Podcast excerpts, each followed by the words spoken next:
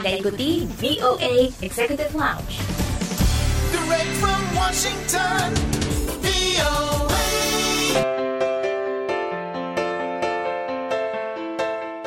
Langsung dari VOA di Washington DC. Hai, apa kabar? Senang sekali bisa bertemu kembali dengan Anda. Saya Dewi Sulianti, tentunya di VOA Executive Lounge, di mana Anda bisa berbagi cerita mengenai diaspora Indonesia di mancanegara, sekaligus informasi terbaru dari dunia gaya hidup dan hiburan. Kali ini di VOA Executive Lounge, ada obrolan bersama Andre Hermawan, warga Indonesia yang sudah lama berkarir sebagai penerbang untuk salah satu maskapai terbesar dunia yang berbasis di Dubai. Nantikan obrolannya, maka dari itu jangan ke mana-mana, tetap di VOA Executive Lounge. Ingin tahu berita menarik, terkini, dan terpercaya? Ikuti kami di Instagram at VOA Indonesia.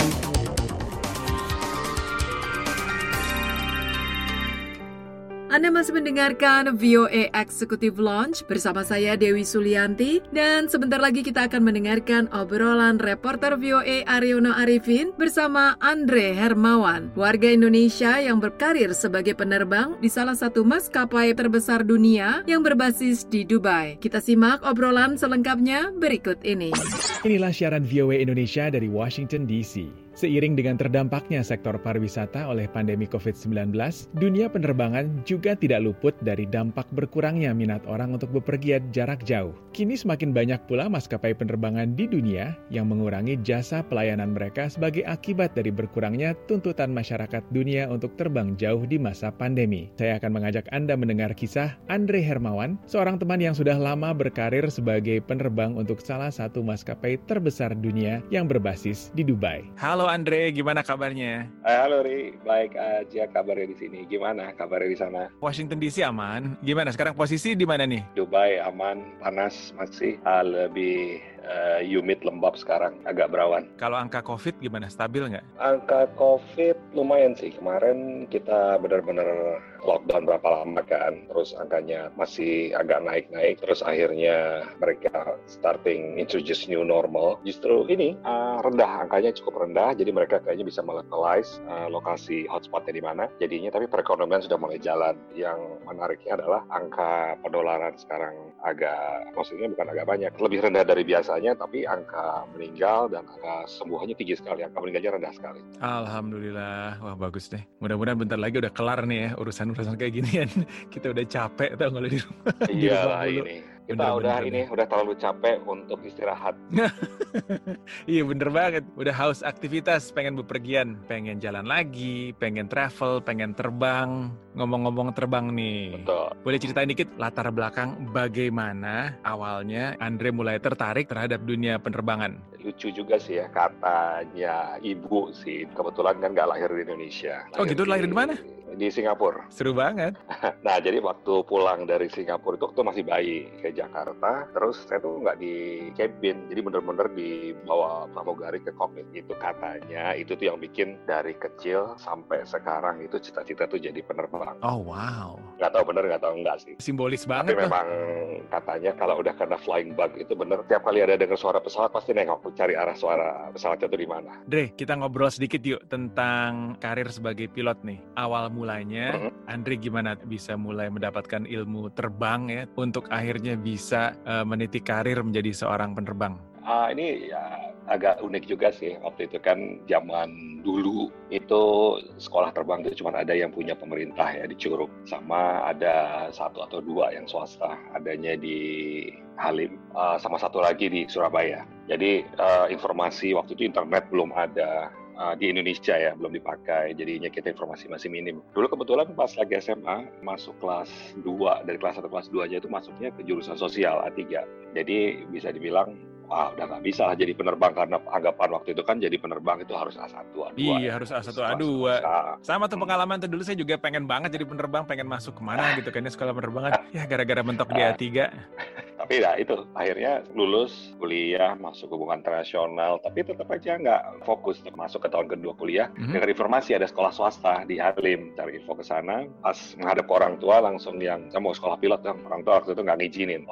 Sedih banget kan nggak ada kuliah. Tapi tetap aja setengah hati. Kerasa Hmm, tuh. paham ya. Paham banget kalau ada setengah hati sih. Terus di tahun ketiga kuliah dengar informasi mengenai sekolah penerbangan di luar negeri. Yang ternyata surprisingly itu harganya comparable dengan Indonesia dan waktu pendidikannya lebih cepat. Oh, oke. Kembali lagi waktu itu internet belum banyak jadinya nulis surat ke masing-masing sekolah minta katalog, minta brosur. Akhirnya ngajukan lagi ke orang tua. Akhirnya orang tua baru sadar, oh ini kayaknya benar-benar serius nih mau sekolah terbang. Akhirnya diizinkan. Waktu itu saya memilih ke Phoenix, Arizona karena uh, Arizona menjanjikan 360 hari cuaca yang baik untuk sekolah terbang. Tapi mereka nggak ngomong ya kalau temperaturnya sampai 120 ya. Iya.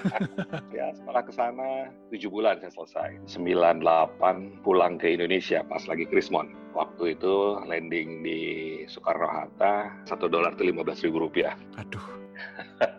Dari waktu berangkat itu, kalau nggak salah sekitar 2000 ya. Jadi nggak ada pekerjaan, sama seperti COVID sekarang ini ya. Ya suasananya ya, tapi itu localized di Asia aja kan waktu itu kalau Hmm. ingat ya, Ari. Right. Jadinya 98 nggak ada kerja, maksudnya nggak ada kerja penerbangan. Sampai waktu itu akhirnya tahun 2000 saya waktu itu sudah bertekad ya udahlah kita lupakan penerbangan. Saya mau lanjutkan kuliah. Sudah keterima di Kentucky. Oh. Su- Sudah dapat visa, sudah satu minggu atau dua minggu mau berangkat. Saya main ke Halim di Halim papasan sama temen langsungnya. Eh, Dre, kamu mau terbang nggak? Mau terbang gimana? Iya, mau jadi pilot nggak? Borak buka ada opening nih. Kalau mau kita langsung ke sana ke kantornya.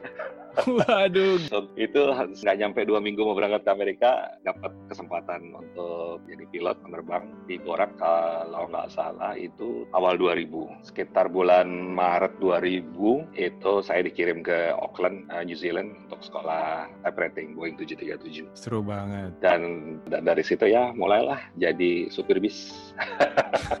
Supir bis. Biasa nih para pilot nih suka merendah, padahal bisnya Oh, enggak, lumbung tinggi ke ruang angkasa. sama aja sebetulnya. Glorified uh, occupation. Tapi menarik juga nih udah selesai sekolah. Itu kalau nggak salah dua bulan ya sekolah ambil type rating di Auckland pulang ke Jakarta. Sampai Jakarta kita ke kantor kan kita menghadap ke bos ke chief pilot. Langsung Captain saya kita melapor ibaratnya begitu. Tapi bukannya oh selamat welcome gitu kan. Tapi mereka langsung yang oh sorry guys. Kita ternyata ada perubahan bisnis plan yang harusnya kita nambah dua pesawat tahun ini kita tunda jadinya uh, you're free to go. Tapi kalian nggak usah mengembalikan biaya pendidikan. Wah itu shock banget waktu itu kan. Wah ternyata yang sudah di depan mata rupanya masih belum. Waduh. tapi setelah itu sekitar 1-2 bulannya saya dengar Mandala Airlines buka lowongan terus apply eh, Mandala dan ya alhamdulillah waktu itu saya terima dan terbang di Mandala sekitar hampir lima tahun itu. Coba cari wawasan baru, cari suasana baru dan kebetulan di luar lagi banyak lowongan mendaftar ke beberapa maskapai dan yang paling srek rupanya waktu itu itu saya diterima di Hong Kong di sebuah maskapai kargo. Widih. Jadi Oh, deh. dari nah, dari dari supir bis beralih ke supir truk. Wah, luar biasa ini apa namanya eh, istilah-istilah yang di- digunakan ini ini kayaknya internal joke eh, di antara sesama pilot nih. Kalau misalnya mikirin apa namanya Tapi istilah-istilah relatable, relatable. relatable sih, iya emang. The voice of America.